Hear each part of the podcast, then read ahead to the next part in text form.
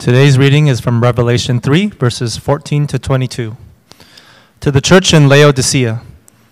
To the angel of the church in Laodicea, write These are the words of the Amen, the faithful and the true witness, the ruler of God's creation. I know your deeds, that you are neither cold nor hot.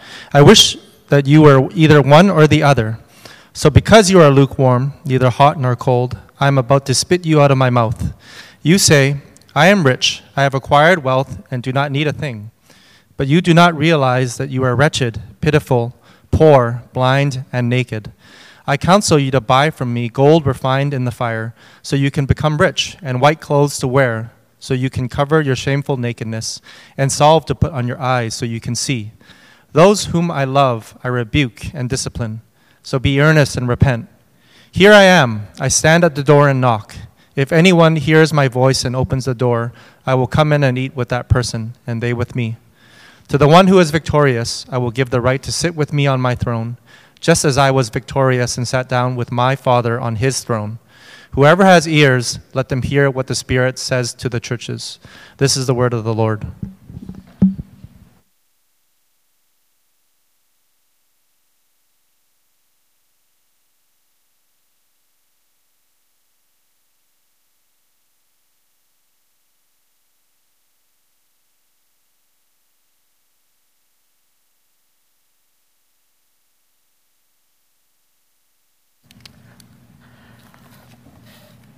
Hey, good morning, uh, LLC.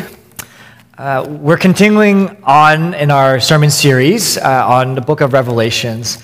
And I'm not sure how you've been finding it, uh, but it's really been quite a journey for me already. Uh, this, as we are preaching through the first uh, three chapters, you're like, wow, you know, a lot has happened already uh, in, in, the three chapters. And the rate that, that we're going, uh, Jesus might just come back uh, before we finish the book. And I'll just, someone was joking with me, say, well, wouldn't it be something if you finish the book of Revelations and that's when he arrives? I'm like, well, just because you said that, I know it's not going to be that day, okay? So no one knows when Jesus will be back.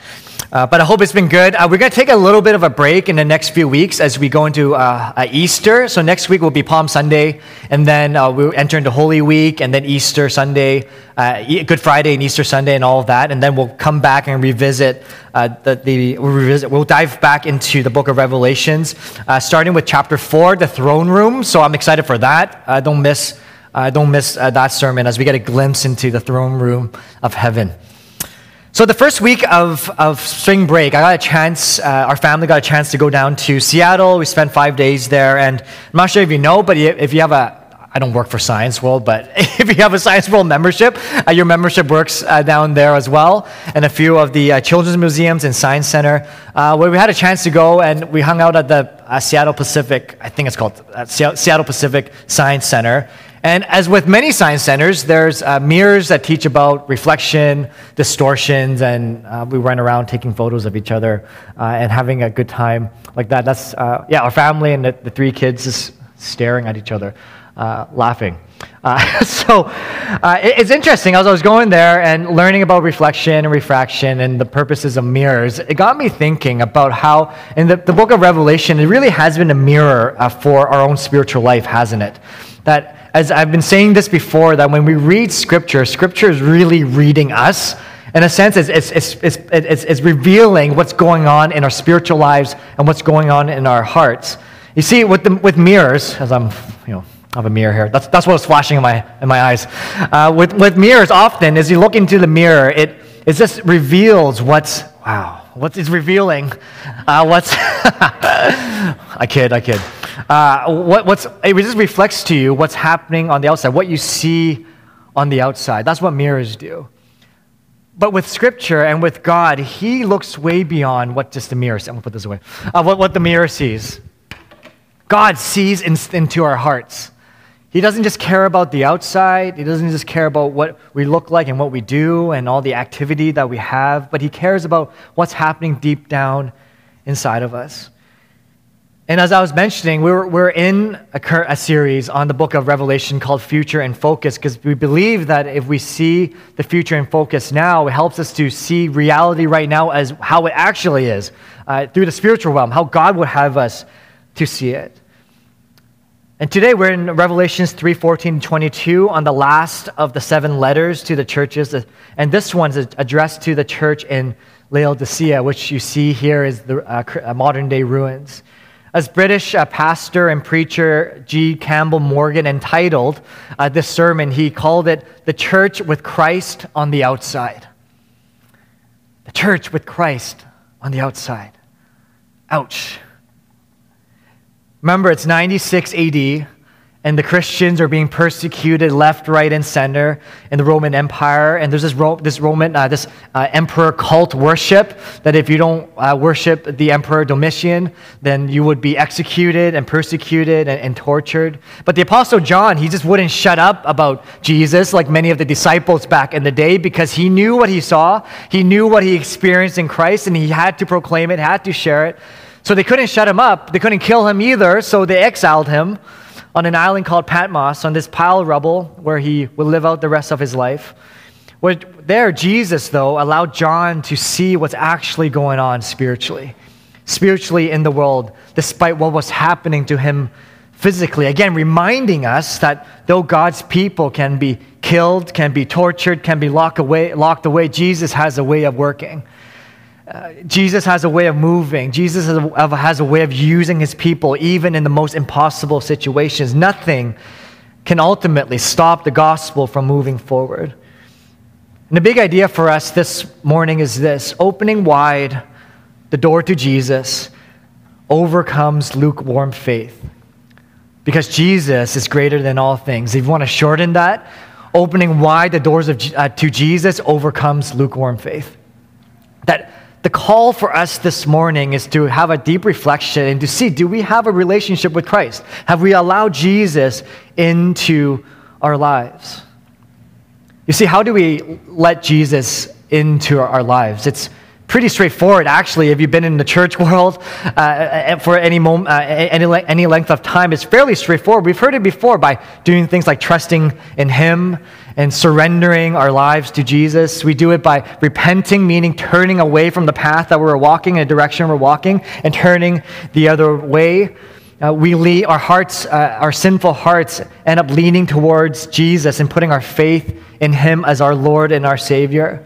We pray, we read, we study the Word of God, we obey His teachings every day, we regularly participate in the local church, uh, whether it's in fellowship or in communion.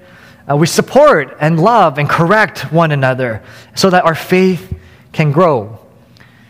Now, all of that, I think for many of us that have been in the church for any length of time, that wouldn't have been new for you. It's pretty straightforward.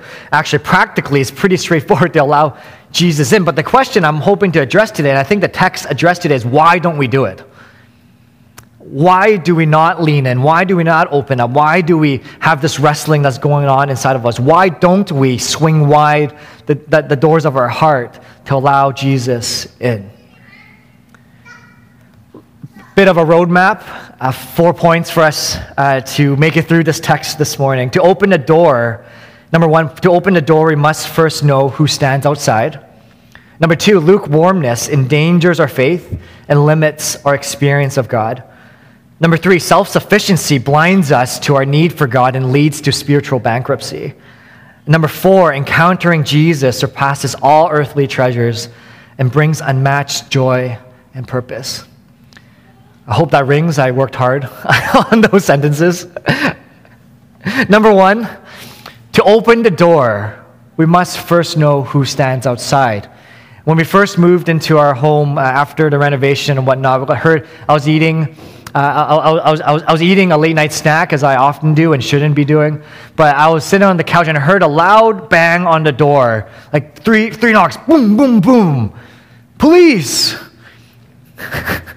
and then I was like, what was that? And I thought, for some reason, I thought that was Jess. I don't know why. Uh, I don't know why my wife would do something like that. But I'm like, Jess, was that you? Like, you know, yelling that. And then I went down, I went outside and, uh, and then I saw a car sp- speed away, and I opened the door, turn, turned on the lights, and then there was a half eaten cheeseburger uh, on, uh, on my doormat. And I wanted to, I don't know their kids, how old they were, I wanted to grab the cheeseburger and like grab a bite of it and show them. They're like, you, you think that scares me? You know, you come back, you know. But most of the time, when you, someone knocks on the door, you don't open it if you don't know who they are, right? Uh, if, you, if someone knocks on the door and you don't know who they are, you're not going to open the door. But here we see, uh, we, we see who this Jesus actually, uh, actually is. Oh, I might be missing a slider. I don't know. If you can jump forward, if I have verse 14 up there, you can uh, put it up. If not, don't worry about it. In verse 14, uh, the, the, the text starts in this way. This is who's knocking at the door, okay? Now, to the angel of the church in Laodicea, write, These are the words of the Amen, the faithful and the true witness and the ruler of, God, uh, of God's creation.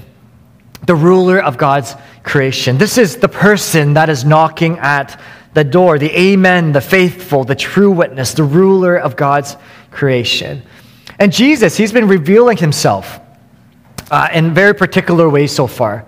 If you go to the next slide for me, he reveals himself in a very particular way. Uh, in, to the church of Ephesus, he, if you can read that, um, follow along. If not, just hear my words.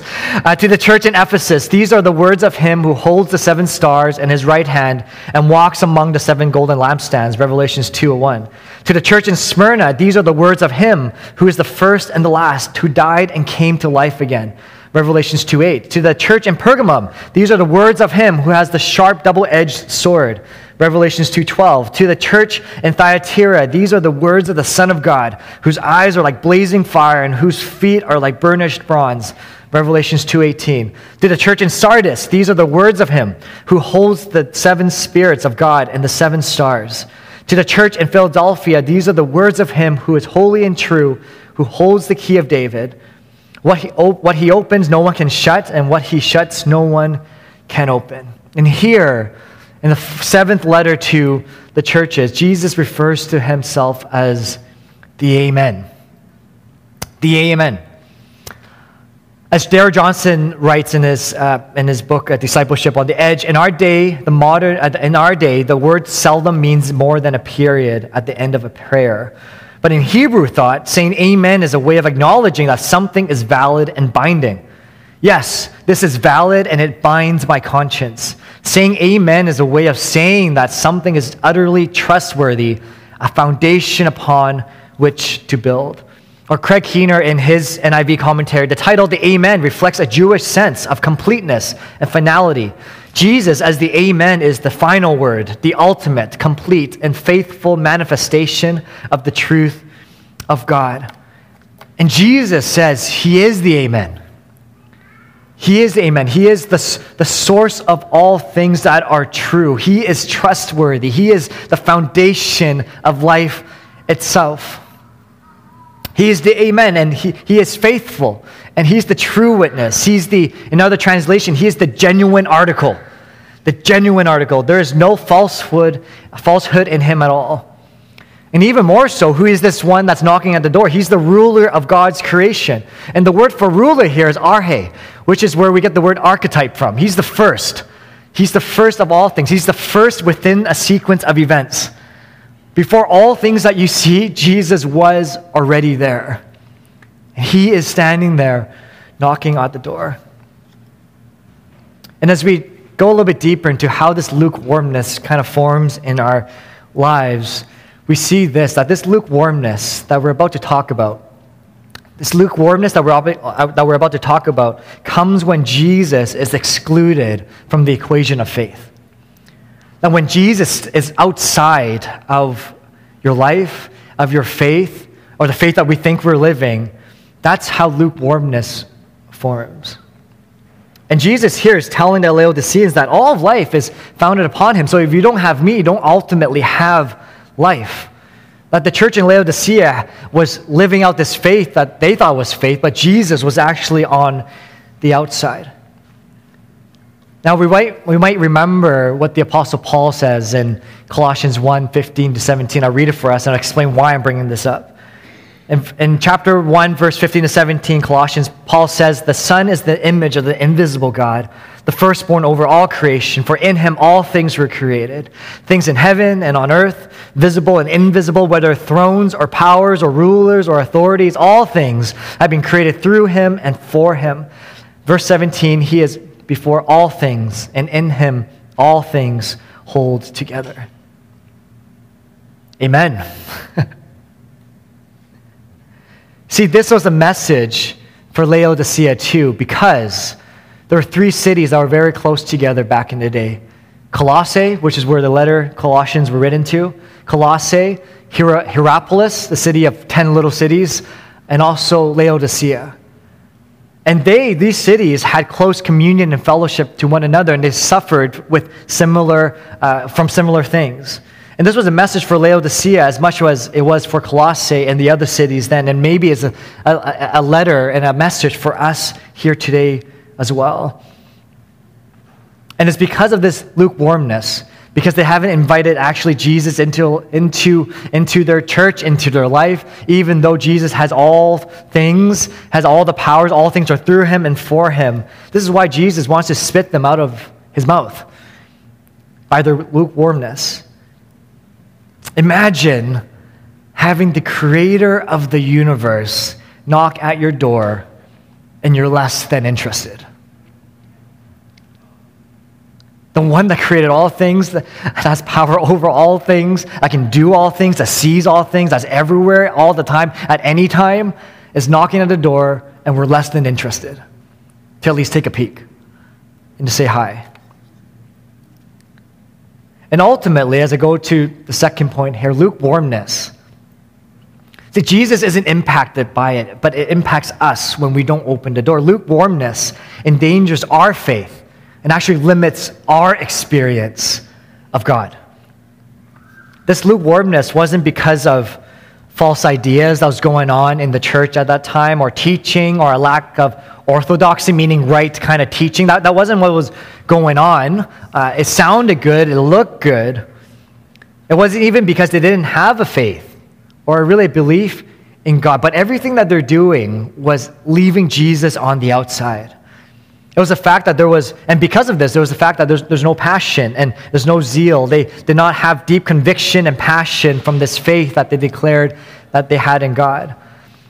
Verse 15 continues in this way I know your deeds, that you're neither cold nor hot. I wish you were either one or the other. So, because you are lukewarm, neither hot nor cold, I'm about to spit you out of my mouth.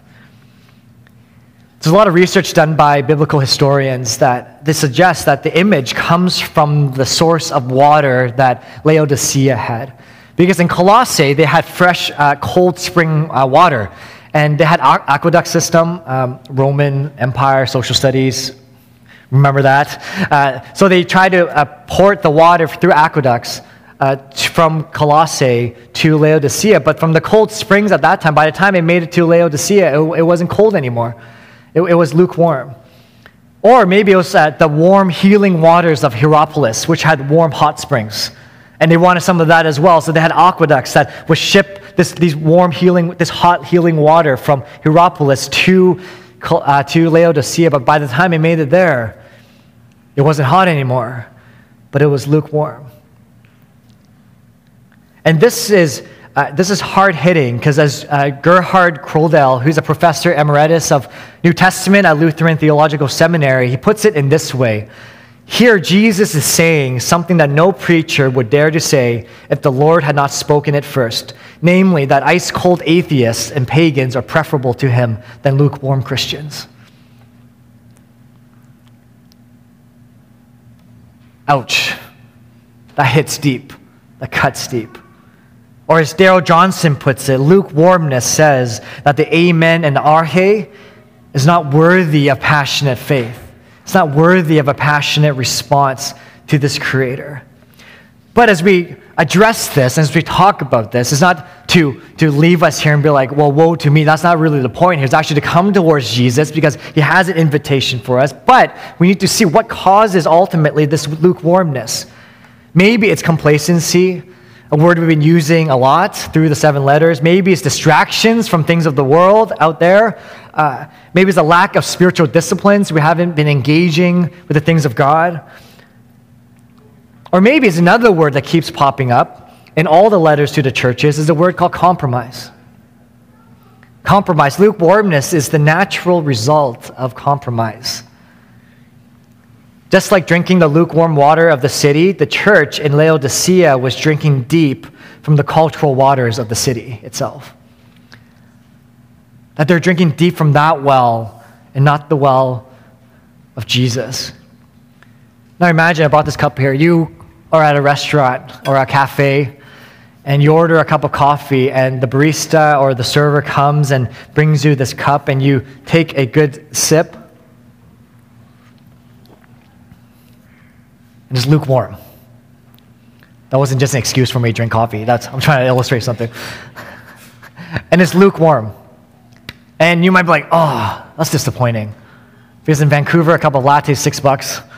And this is, you know, I paid six bucks for this. this is lukewarm. I'm dissatisfied. I'm disappointed.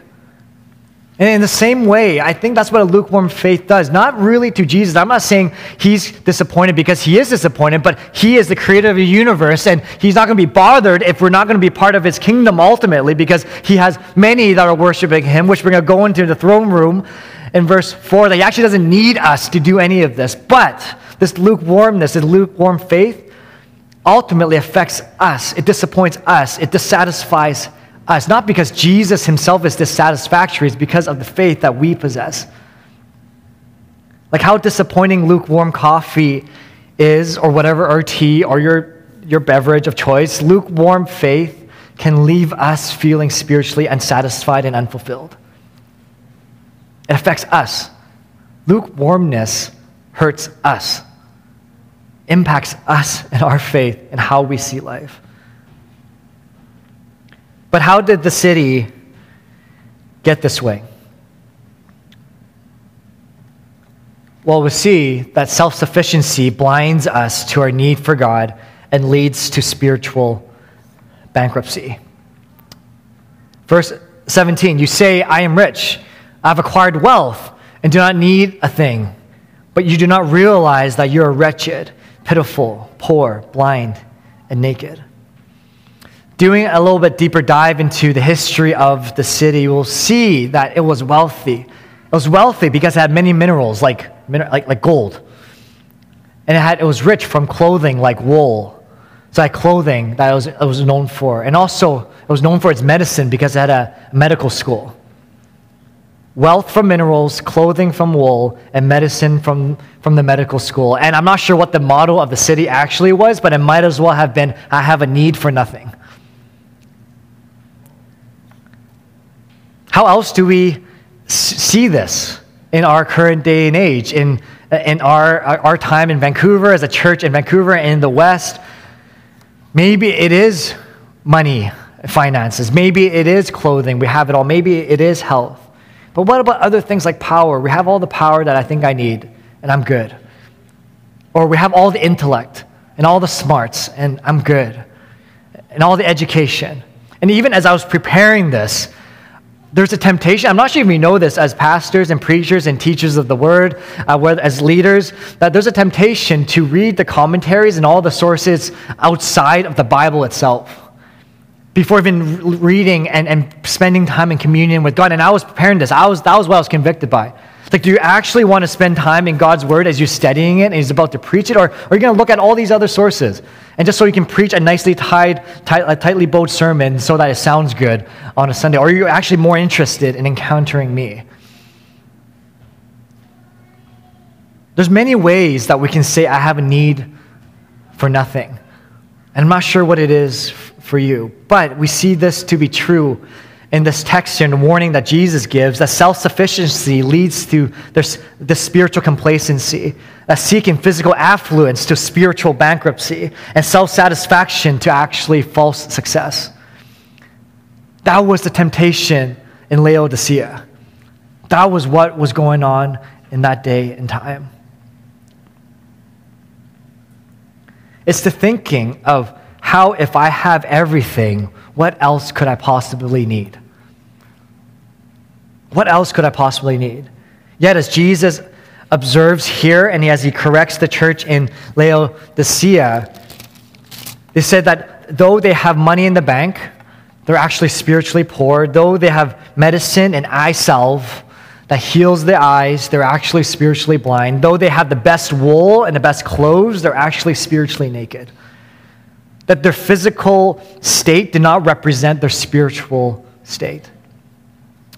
It was earlier in the month that, uh, that this report came out. I'm not sure if you saw this on the news the World Happiness Report, uh, the index of the happiest cities and countries uh, from around the world. Uh, there are six key variables to measuring happiness there's, the inco- there's income, uh, healthy life expectancy, having someone to count on, so relationship uh, in times of trouble, generosity, freedom, and, and trust, and lastly, the absence of corruption in business and in government.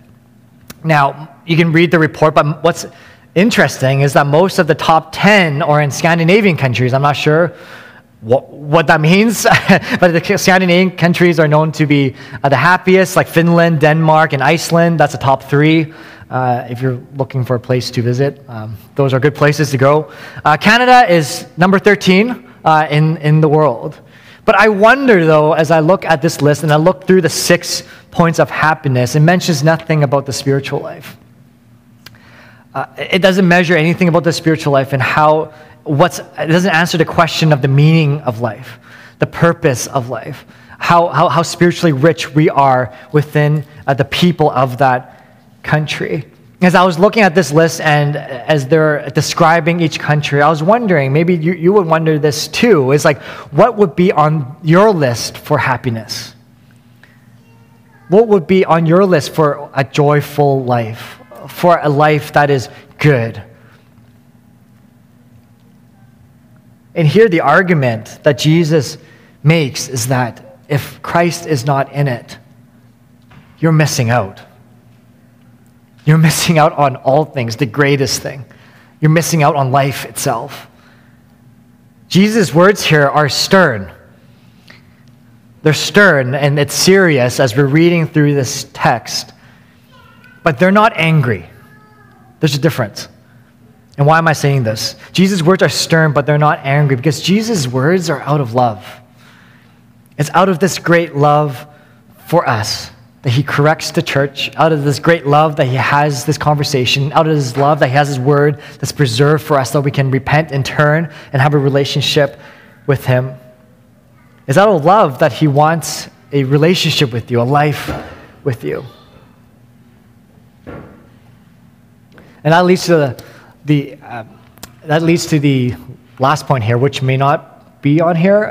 the last point here, which is this encountering Jesus surpasses all earthly treasures, and brings unmatched joy and purpose.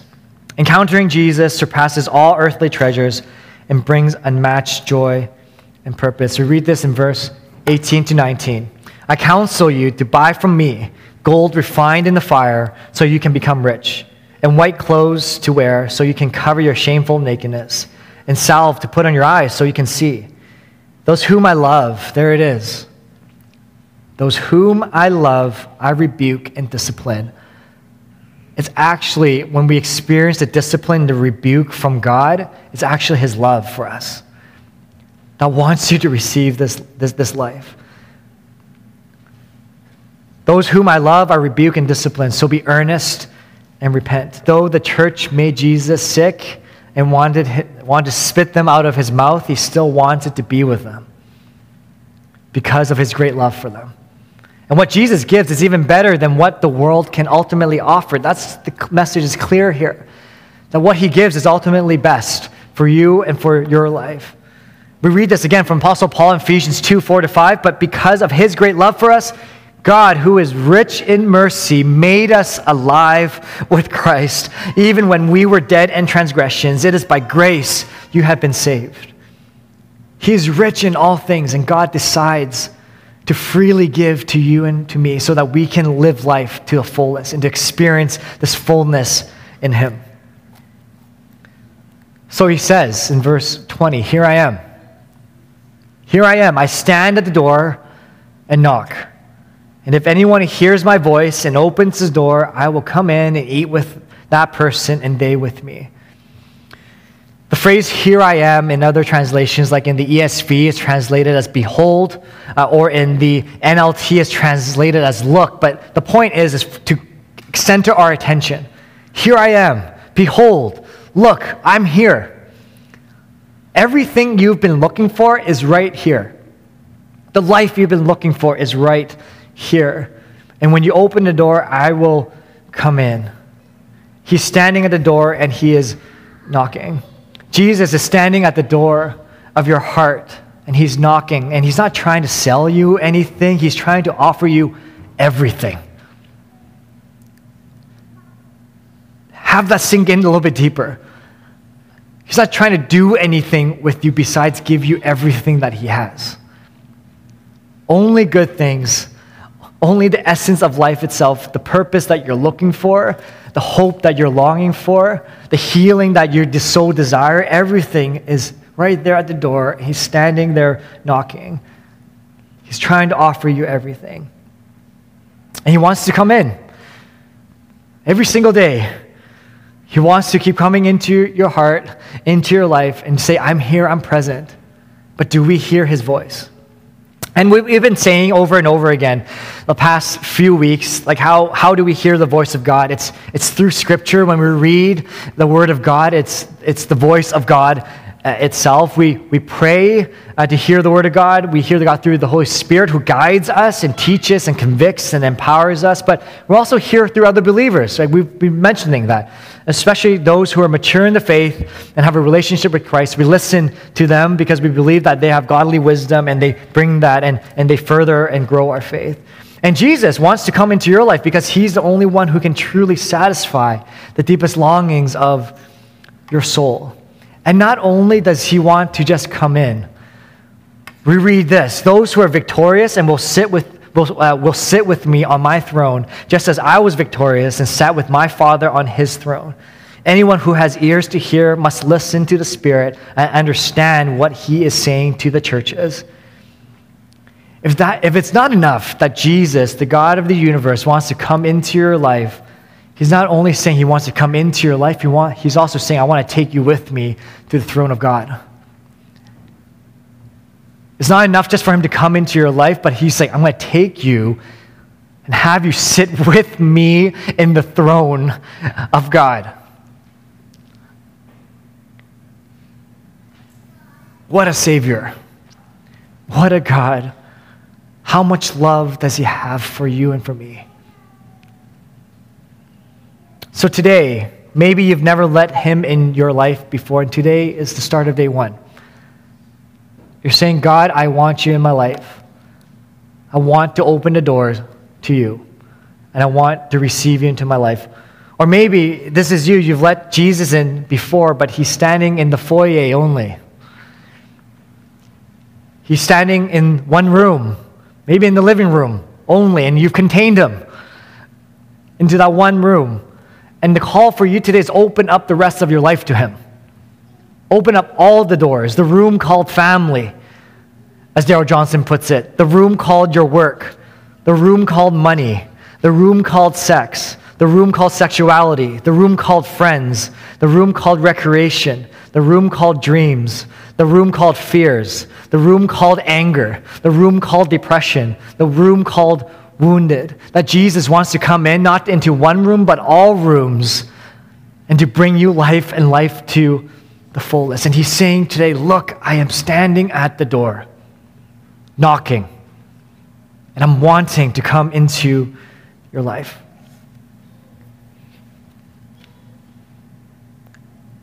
I'm going to end this morning with a story of Eric Liddell, Liddell, who's on the right side of the picture here. He's a Chinese born Scottish Christian missionary and an Olympic athlete in the early 20th century. And he's featured in films like Chariots of Fire or on Wings of Eagles.